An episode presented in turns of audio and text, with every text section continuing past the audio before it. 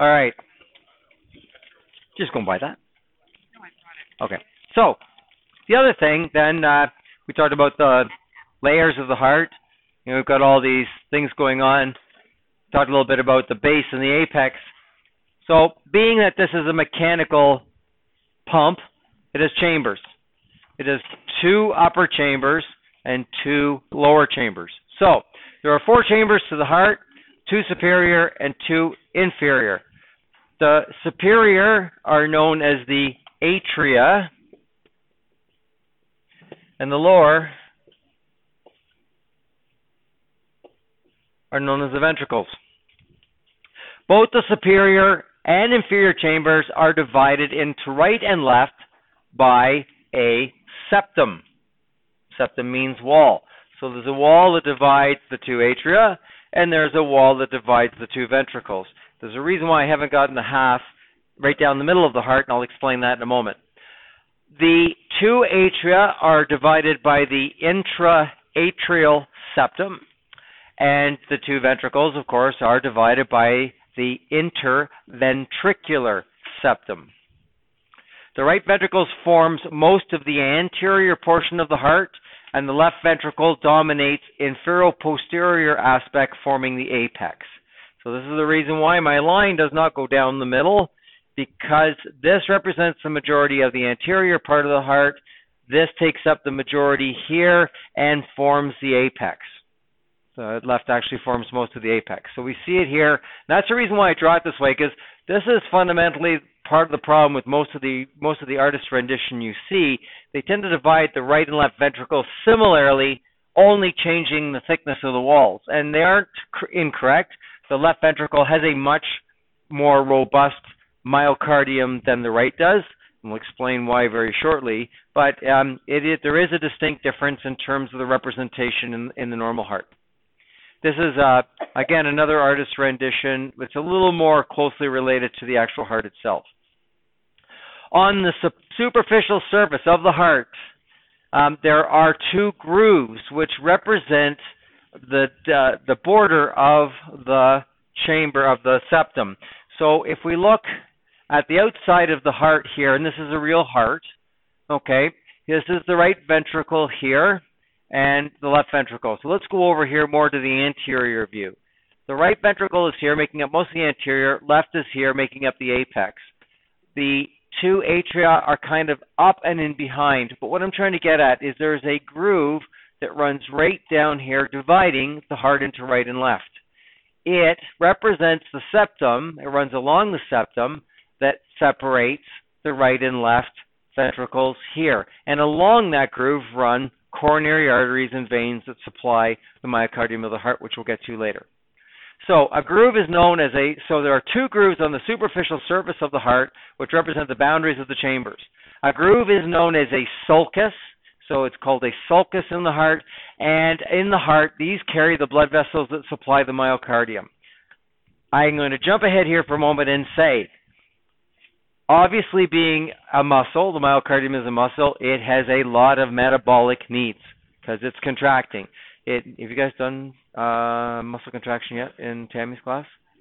Okay, so it requires calcium, it requires sodium, right? It requires oxygen. Where does it get it from? It gets it from blood, like any other muscle in the body. But what's unusual about the heart is for all the blood that fills these chambers, none of it supplies the heart, supplies the heart muscle at all there actually is an external uh, uh, vascular network on the outside of the heart, which represents this.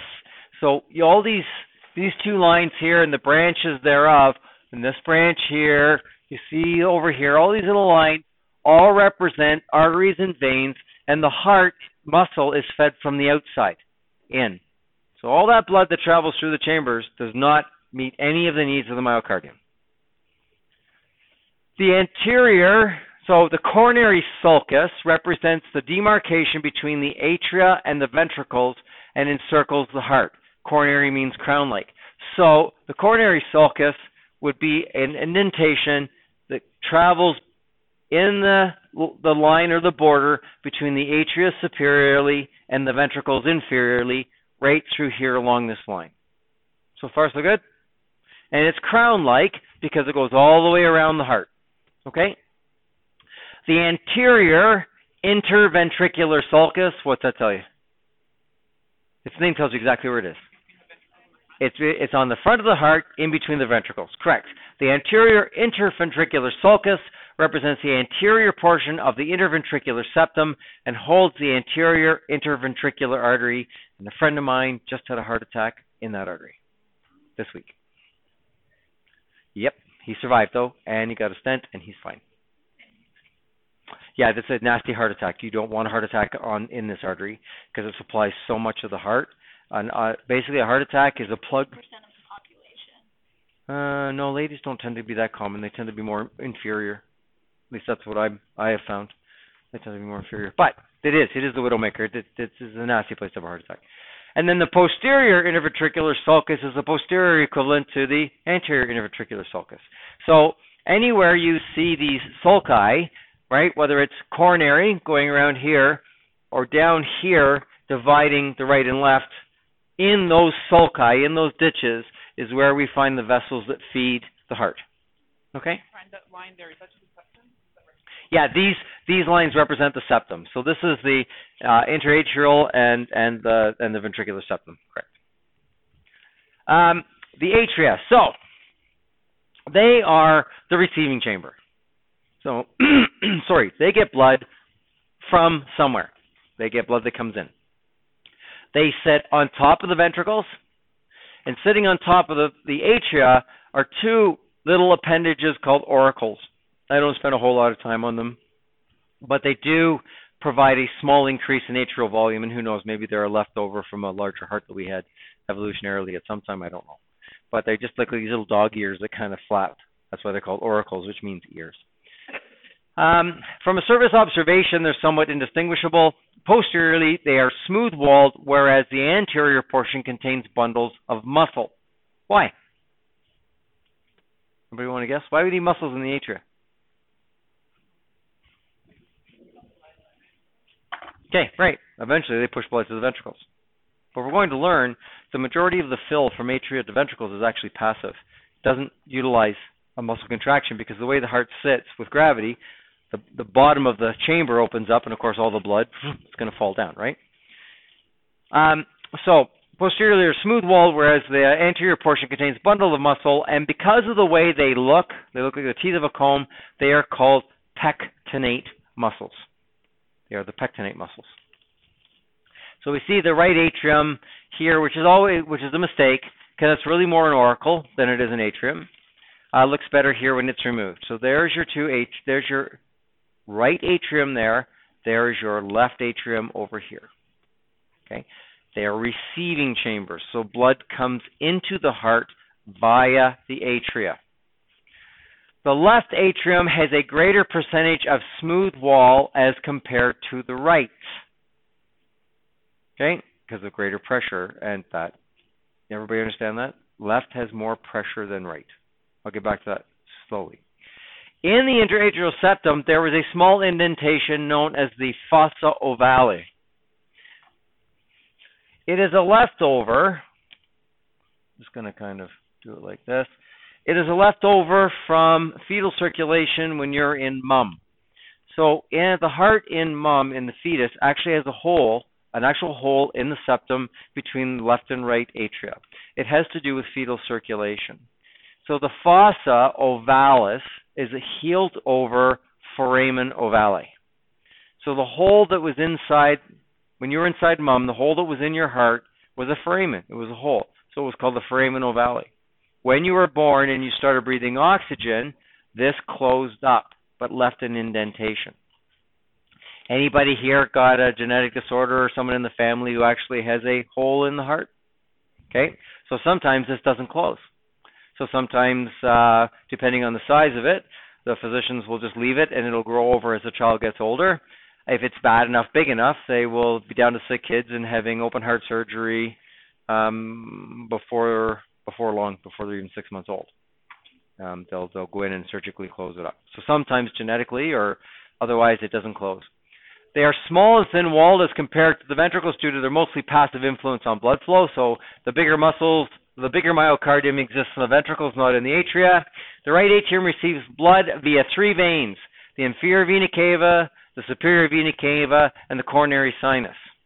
So, this is the superior vena cava, this is the inferior vena cava, and this is the coronary sinus. The superior vena cava receives blood from the upper limbs, upper torso, and the head. The inferior vena cava receives blood from the organs, the pelvis, and the legs. And the coronary sinus receives blood from the coronary circulation. So, where do you think all this, this blood got oxygen in it or not? It's a trick question because it does, but you're correct. Less, right? Right. It's deoxygenated. So this is this is the side of the heart that receives blood from the body that's been used up, right? And contains, you know, hemoglobin that's got carbon dioxide on it, metabolites left over from cellular metabolic processes and so forth. So this is the blue side. Okay, for those who've probably taken it in school at some point, you talked about the red side and the blue side. So this is the deoxygenated blood. Four pulmonary veins enter the left atrium, which makes up most of the heart's base. So veins, what are pulmonary veins? The thing the thing the thing to remember, veins always bring blood to the heart. Arteries always take blood away from the heart. Let me repeat. Veins bring blood to the heart. Arteries take blood away from the heart. Remember that. Okay? So we see here, here's the fossa ovale here, where the foramen ovalis used to be. Here is your superior vena cava, your inferior vena cava, your coronary sinus, and the right atrium. Okay?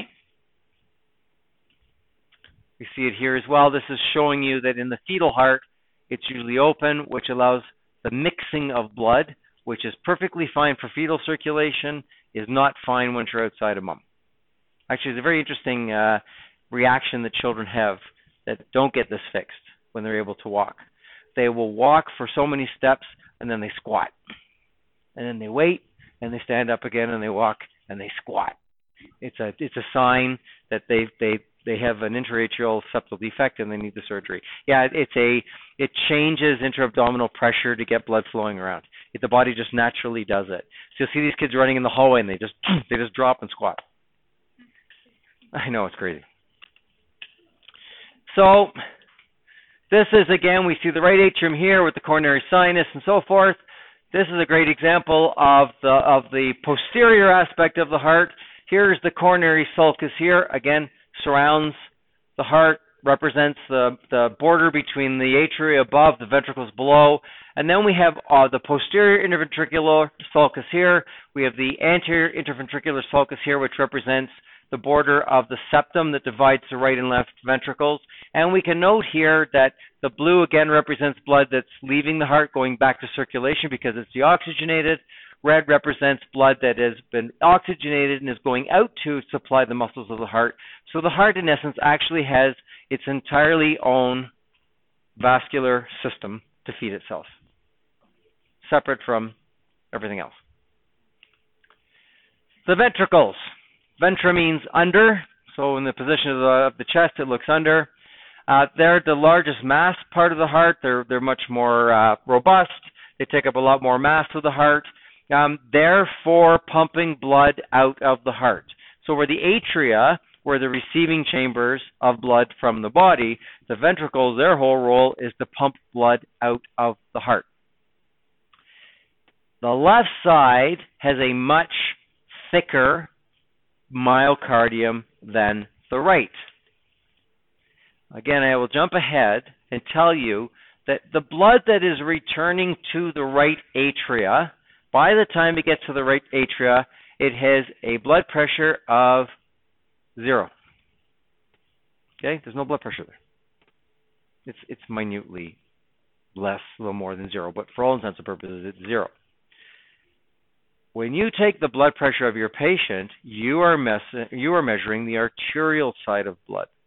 So we said that there was an existing pressure in the chamber of 80, and then when the chamber contracts, when the ventricle contracts on the left side, it pushes the blood out at a pressure of 120. That's the normal, okay? So because blood has pressure on the left side, the myocardium has to be more robust and stronger in order to move blood through the body. Imagine, just think about it for a minute, how small that, you know, you did your fist, how small those chambers truly are, and that one contraction has to move blood out into the aorta and to the whole body and fill the whole body up with, with oxygenated blood, right? So it's a pretty robust big muscle.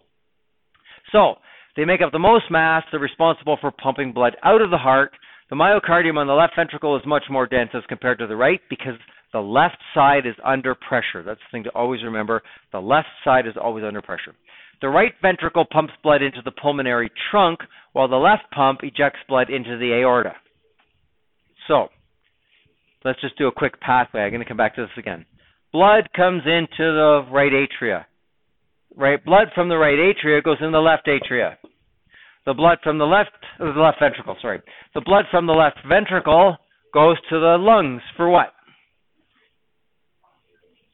Uh, and getting rid of gases and all sorts of things, right? So it gives up CO2, takes on oxygen.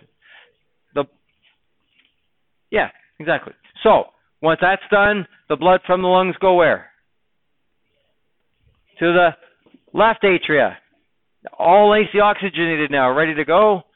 The oxygenated blood from the left atria goes in the left ventricle. Left ventricle then contracts and it pushes blood where? Everywhere. Everywhere. Brain, arms, legs, trunk, organs, right? Everywhere. Okay? So, the right ventricle pumps blood into the pulmonary trunk circulation, so it's going into the lungs. The left pumps blood into the body. The left side most um, it has to come greater overcome. Uh, should be the left side most must. That should be must. Sorry, overcome greater back pressure as compared to the right. Therefore, the larger muscle mass. So again, let's go back to your blood pressure. You take blood pressure, you have 120 over 80. 120 is when the heart contracts. 80 is when the heart's relaxed. Okay. So in other words, it's under pressure.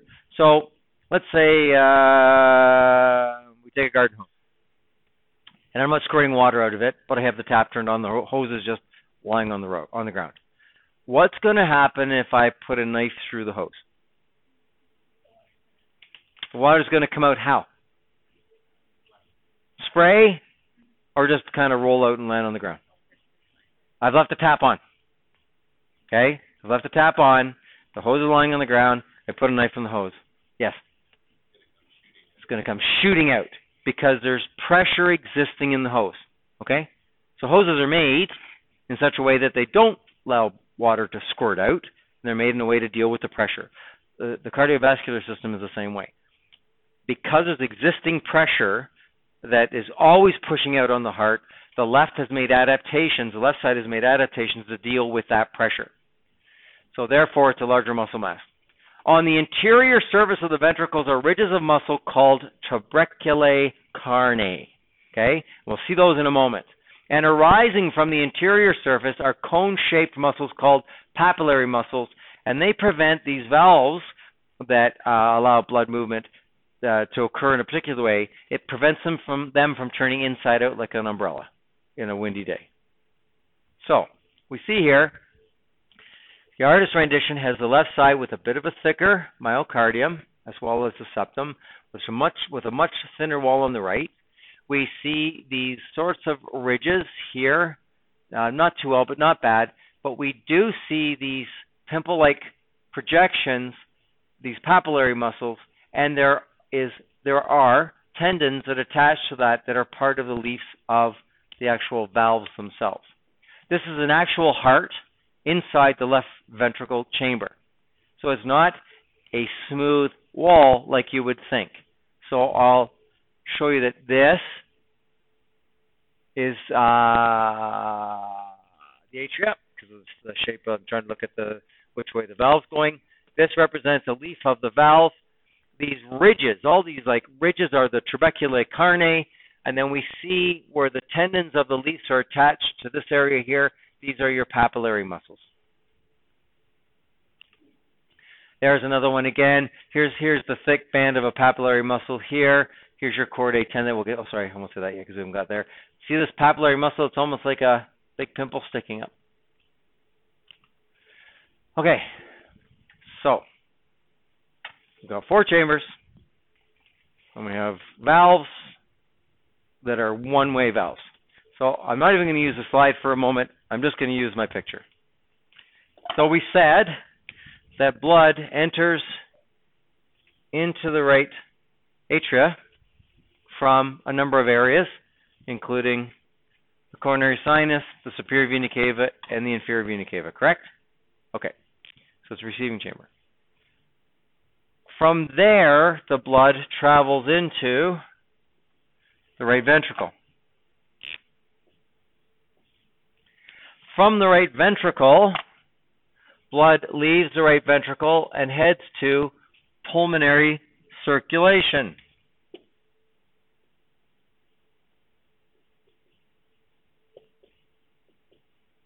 I spelled it wrong, but I don't care. All right, pulmonary circulation. Does its thing at the heart, at the lungs, then returns back from the lungs into the left atria. And from the left atria, blood goes into the left ventricle, leaves the left ventricle, heads out of the heart through the aorta into the body's circulation. So that is the pathway of blood. So the chambers do not relate to each other laterally. That's the key thing you need to understand is that they relate to each other superior to inferior, but they do not relate to each other from right to left. They are two separate systems stuck in the same heart. Okay? Separated by septum. So, we can think of the heart as a two sided pump. That is, the right pump serves the pulmonary trunk, and the left, which allows gaseous exchange to occur at the alveolar capillary beds, and the left side serves the systemic circulation that is ensuring that the oxygenated blood travels all the way out through and around the body. How are we doing? Am I going too fast? It's kind of making sense? Okay, so here we go the pathway. One, blood depleted in oxygen but high in carbon dioxide enters the right atrium. Two, blood from the right atrium enters the right ventricle. Three, the right ventricle pumps blood out into the pulmonary circulation via the pulmonary arteries to allow for the exchange of gases. Four, oxygenated blood from pulmonary circulation or the lungs returns to the heart via the pulmonary veins to enter the left atrium. Five, blood from the left atrium enters into the left ventricle.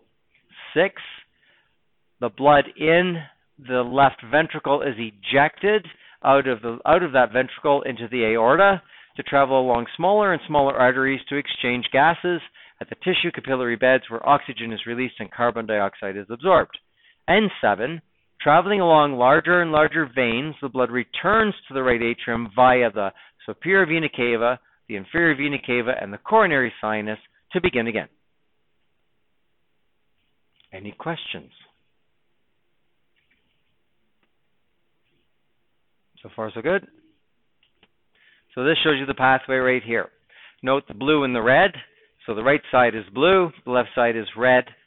Note that uh, the blood leaving the right side to the lungs is blue until it gets to the lungs. Gaseous exchange occurs at the lungs, and the blood returning to the heart on the left side is red because it's oxygenated. Okay? So there's your steps one, two, three, four, five, and six.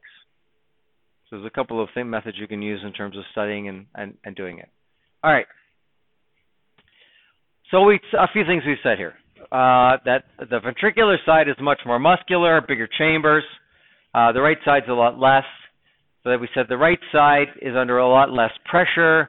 So uh, uh, the blood's uh, the, the heart doesn't have to make too much adaptation for that, whereas the left side is under a lot of pressure. So there are distinct differences between the right and left sides of the heart. That being said, equal volumes of blood are pumped into both the pulmonary and systemic systems at any one time. So, although there are differences between the right and left heart, when the heart contracts and blood leaves the heart, the same amount leaves. Same amount leaves. Okay? And according to Starling law, Starling's law, it's the same amount that went in. Okay? The right side has much less work to do if we compare it to the left. So, of course, the right side is a low pressure environment, whereas the left side is a much higher pressure system. Why?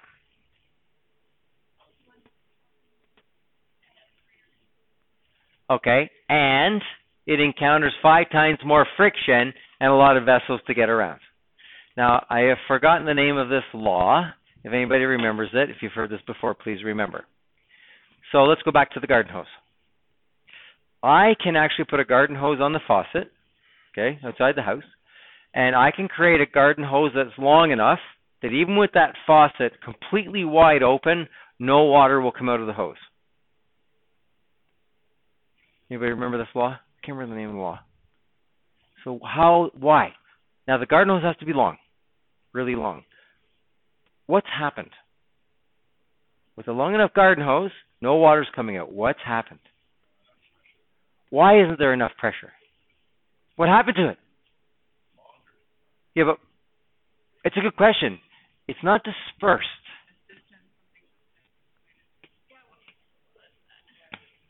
It's your coefficient of drag or of, of friction. Right.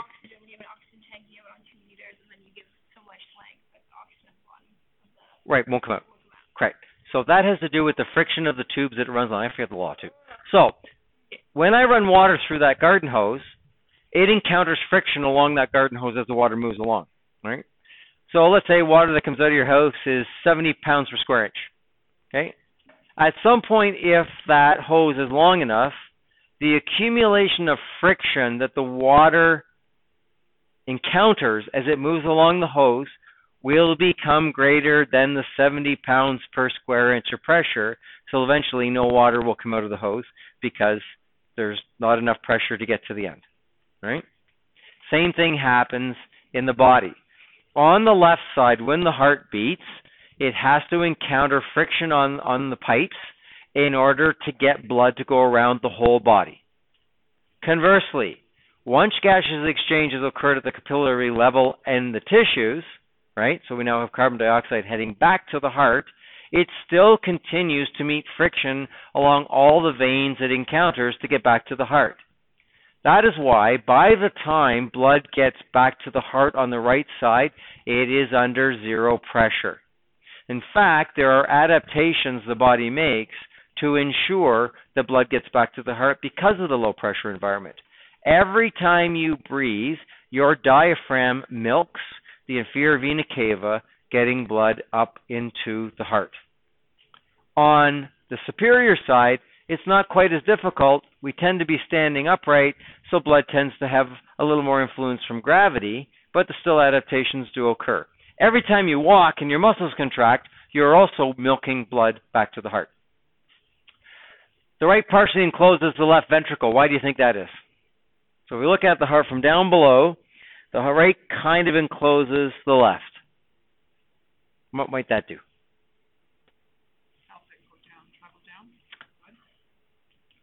No, it's helping, but not travel blood.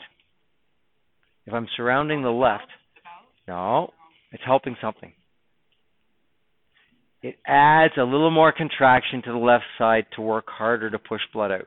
So the fact that it somewhat surrounds the left, it helps the left go out. In fact, in some patients with congestive heart failure, when the left side is failing, there are techniques where they actually wrap the heart in uh, pec muscle and then put a stimulator on it so the pec muscle contracts and helps the heart squeeze to help improve congestive heart failure. So, we said the heart moves, uh, blood moves around the heart, and I've already told you that the blood that travels through the heart doesn't supply the heart. Okay, doesn't supply the heart. So a large amount of blood passes through the heart in fact, every minute your entire blood supply passes through the heart, 5.2 liters in one minute. All right? But all this blood traveling through the heart does not supply the heart tissue. And as I've said, when we look at the sulci, all the vessels that supply the heart travel in the sulci. The coronary supply is provided by the right and left coronary arteries. And one thing you're going to be surprised with is how much of a coronary circulation the heart has not got. Okay? It's fairly simple. The coronary supply is provided by the left and right coronary arteries, and both of these arteries encircle the heart within the coronary sulcus. So this is the aorta, right? So this is the red side. This is the big vessel that is sending blood out to all of the body. At the base of it are the right and the left coronary arteries. Only two arteries, right and left, at the base of the aorta, supply your entire heart. That's it. You see it here from the back side. You can kind of see it here. So, it runs, the left coronary artery runs, of course, on the left side of the heart. And it divides into two arteries the anterior interventricular artery and the circumflex artery. The anterior interventricular artery, more times than not, is known as the left anterior descending, the LAD. And the reason why I'm taking the time to go through this, because you're all going, what the frig, is because you're going to have patients who come to you who've had heart attacks. And they're going to tell you where it is. And it's going to help you understand what's gone on with them in terms of their health history. Okay? Because they're fairly, because you're when when someone has a heart attack, they always talk about whatever artery was involved that was plugged when they had when they had a heart attack. So you're you're more likely to see LAD than you are anterior interventricular artery. It follows the anterior interventricular septum and the anterior walls of both ventricles. This is where my buddy had his heart attack. Okay, because it supplies so much of the heart. The second is the circumflex artery. If you get a heart attack here, you die because it's big and it supplies the whole heart. It goes around the heart. Yes.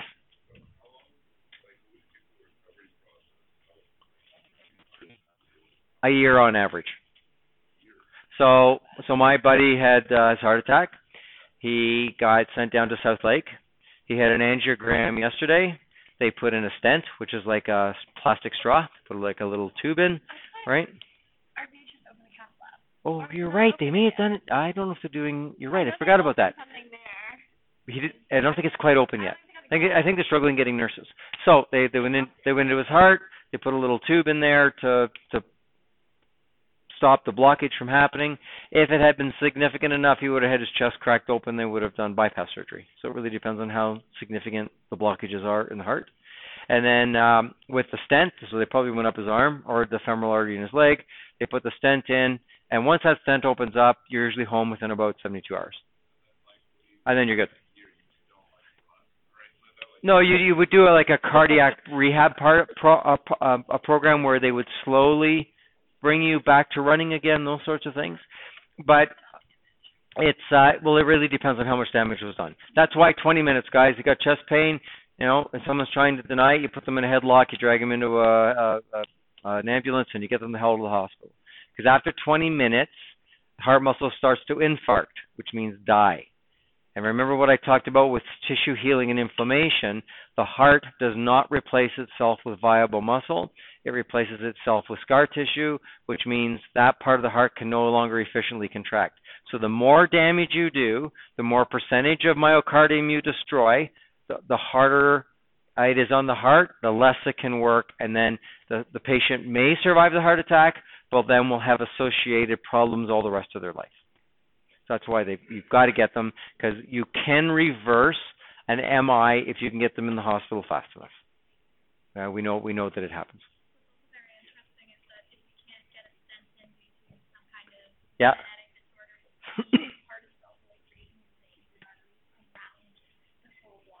so does exercise.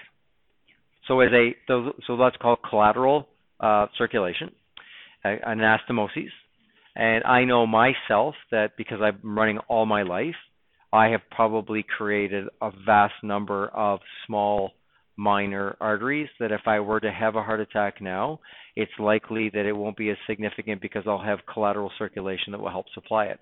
That's why folks generally, if you have a heart attack at 40, you die. If you have a heart attack in your 50s or 60s, you generally don't because you seem to have created more collateral circulation when you get older than when you're younger. So just like an yeah, it is a little bit. Yeah, yeah. There are adaptations where you get. Uh, it's called uh, vasculogenesis, and the heart will start producing all these networks of. Yeah.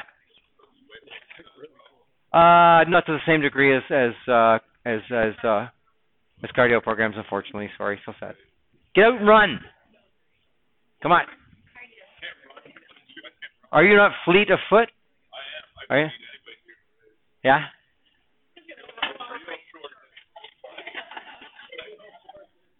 So, the anterior interventricular supplies the anterior part of the heart. The circumflex artery supplies the left atrium and the posterior wall of the left ventricle. Okay, the whole posterior wall. So here we are. Here's the left here, and it branches into the two. Right there's your left coronary artery here. It branches into the uh, the left interventricular and and the left uh, circumflex. Next is the right coronary artery, and it has a few more branches as compared to the left. It projects to the right side of the heart where it divides into the right marginal artery and the posterior interventricular artery. So the marginal artery is serves the lateral side of the lower part of the heart and the upper part. The posterior interventricular artery runs to the heart apex and supplies the posterior ventricular walls. Now what's very interesting is between the posterior interventricular artery and the anterior ventricular artery at the apex of the heart, they actually share vessels. It is known as an anastomosis. So, at the apex, the anterior interventricular artery and the posterior IVA merge together to form an anastomosis, which means they open into each other. So there is oxygenated blood flowing both from the front and the back, meeting at the apex of the heart. So what's nice about that is if I were to have a blockage on the lower part of the anterior interventricular that supplies the apex, most of the apex would be fine because it's also supplied by the posterior interventricular from the backside. Right?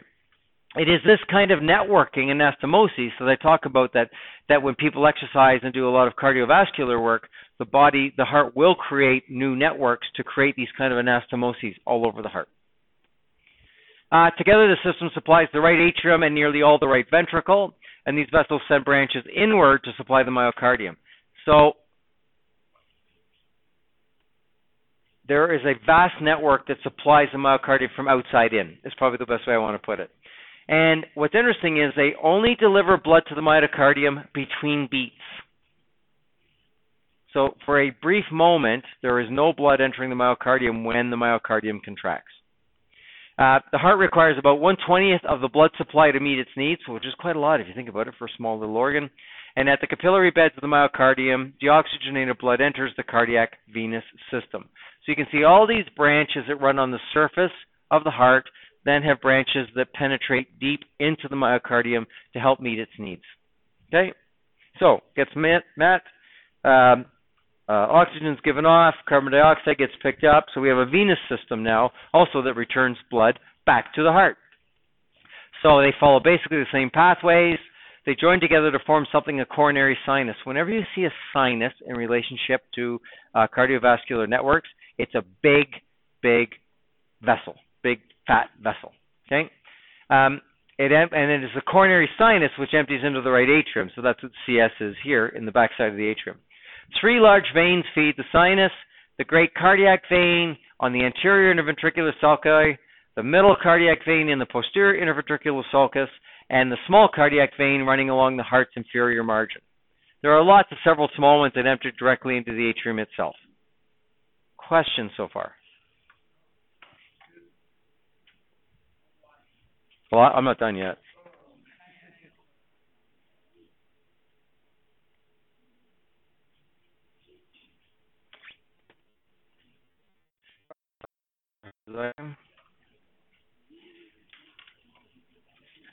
And the thing to remember as well is that uh, you know, like you're going to see a lot of heart stuff because unfortunately in North American culture we have a lot of heart problems. A lot of heart problems. What's that? Yeah, it's it's all about diet, exercise, all that kind of stuff, right? Yeah. You know, you take Asian cultures where you know they lived long lives. You didn't see heart disease in Asia, like in Japan, China. You just didn't see heart disease. And then when the advent of capitalism and suddenly McDonald's and Burger King's ending up in Japan, we start to see this associated curve of early death and heart disease in Asia simply because they're eating all these fast foods. Yeah, they were in Okinawa, I think it was right. Yeah, yeah. So so capitalism's destroying all that. Yes. First law, Starling's law, S T A R L I N G. Okay, part deux. The valves. So, we said it was a pump. We followed the movement of blood through the heart. It's very particular how blood flows through the heart. Right atria, right ventricle. Left atria, left ventricle. Right atria, right ventricle out to the pulmonary circulation. Left ventricle out to systemic circulation. So, it is a one way system. I have to have a system that I don't get backflow into the chambers once of blood once they leave that chamber. So there are valves that ensure this, and they open and close in reaction to the changes of pressure within the heart itself. Their names tell you exactly where they are. So the atrioventricular valves would be between what? The atrium and the ventricles. So we have a valve between the atrium and the ventricle. We have a right one and we have a left one. So there's two. The right is called the tricuspid valve because it has three leaves to it that is are made of an epithelium and, con- and a connective tissue configuration. Three leaves. The other one, or two leaves, sorry, no, three, three leaves. The second one, the other one on the left, is the mitral valve, which has two flaps, also known as the bicuspid valve because it has two cusps. How do you remember it? If you follow the flow of heart of blood from the right side back and to the left side, the acronym is you have to try it before you buy it. Okay? You have to try it before you buy it. So blood travels through the tricuspid valve before it goes out through the bicuspid valve. Okay? Got to try it before you buy it. So we see here the tricuspid valve on the right side has three flaps, although the part of the heart's been cut away. And we see that the mitral valve, also known as the bicuspid valve, has two flaps. This is a picture from the top, okay? The tricuspid valve, so we've removed the great organs, right? We're looking, we're looking, and we removed the atria, right? We removed the atria. So this stuff here, they're saying is the right ventricle, okay? Then the left ventricle here, it's sitting on top of. Here's the tricuspid valve on the right. One, two, three valves. Here's the bicuspid on the left. Two valves. Okay? Got to try it before you buy it. Right? Because remember, blood first enters the right side, leaves and comes back and enters the left side. Okay? Here's another picture shows you open and closed.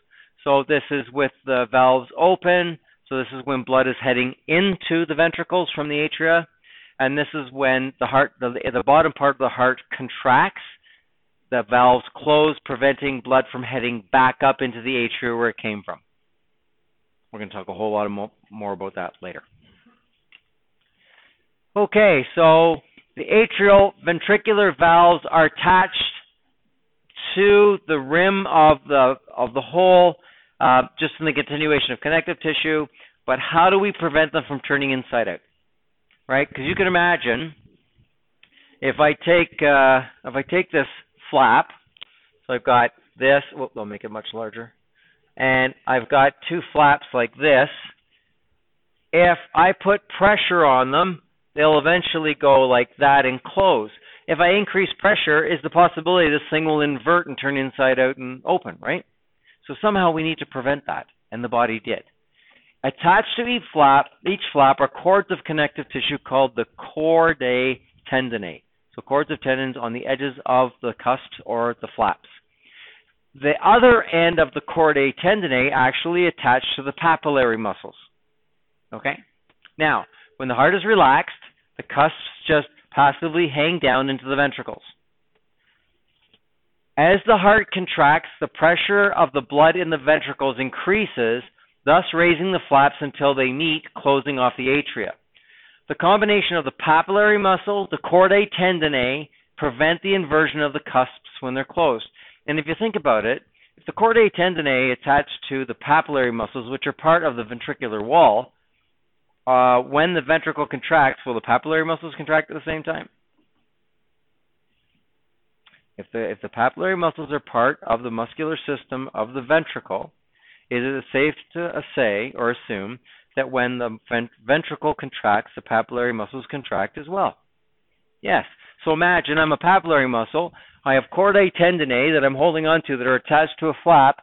When the when the ventricle contracts, pressures get really really high, 120 millimeters of pressure. Okay. Do you have any idea how, how much that is?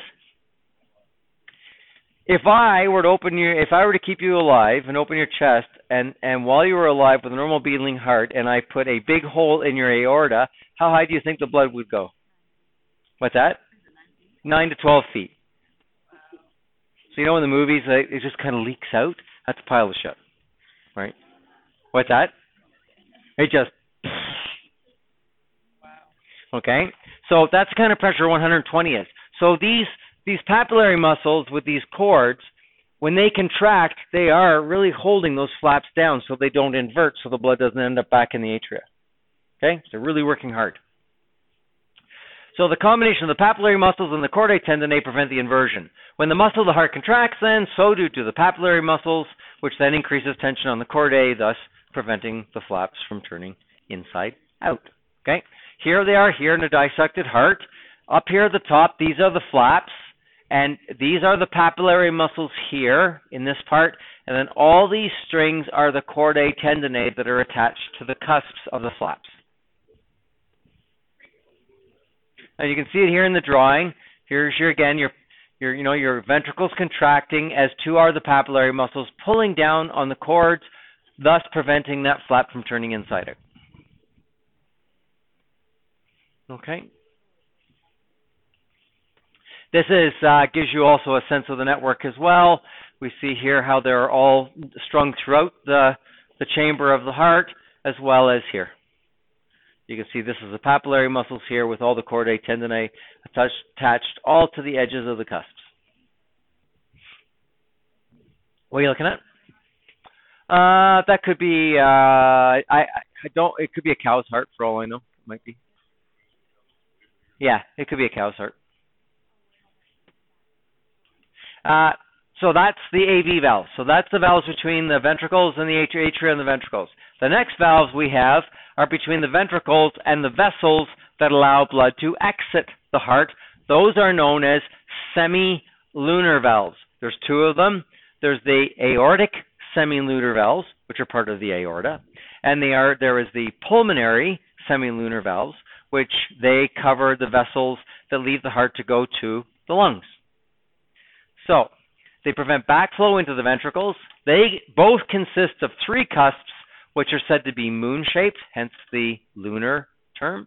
And like the AV valves, they respond to the changing pressures. So here's your try it before you buy it. And here are your two semilunar valves. This is the pulmonary heading out to the lungs, and this is the aortic heading out into systemic circulation. Uh, you can see them here in the real heart. They're just kind of, there's the aortic one there. And you see them opened up here so blood would be heading out. So we see a closed one on the left and an open one on the right.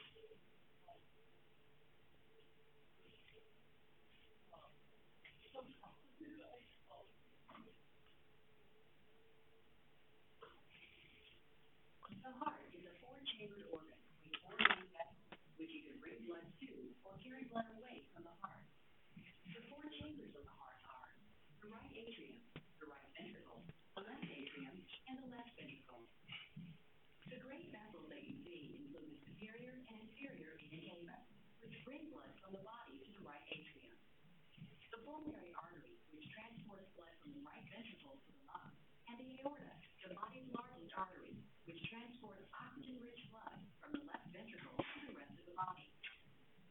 If we remove some of the tough fibers coating of the heart and great vessels, you can get a better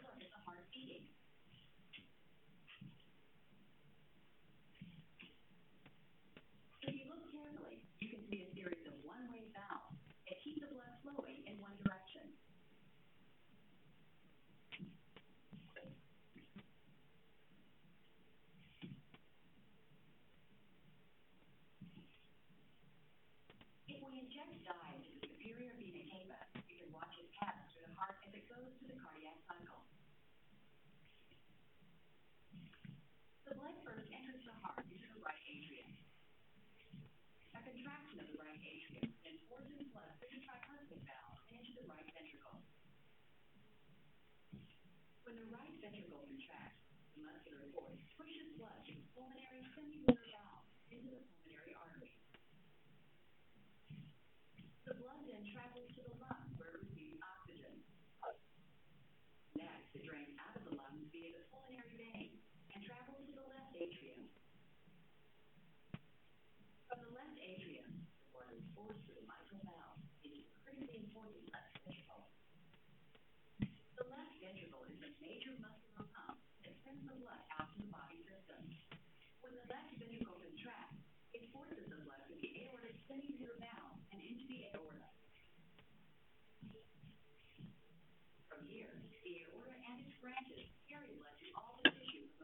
hate all the advertisements now on YouTube. It's driving me nuts.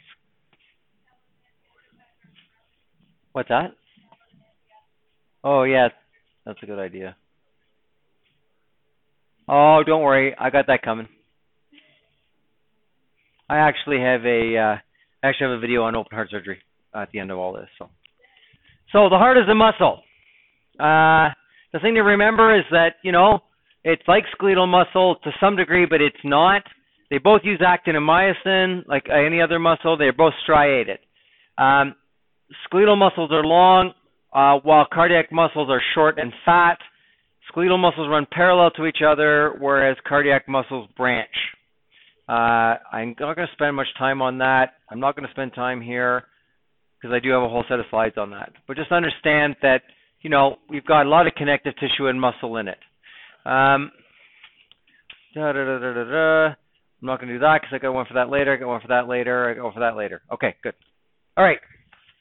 So, um, let's leave it at that and then do the other part. So, you all brought stethoscopes with you. Please find a partner and and uh, set yourselves up in such a way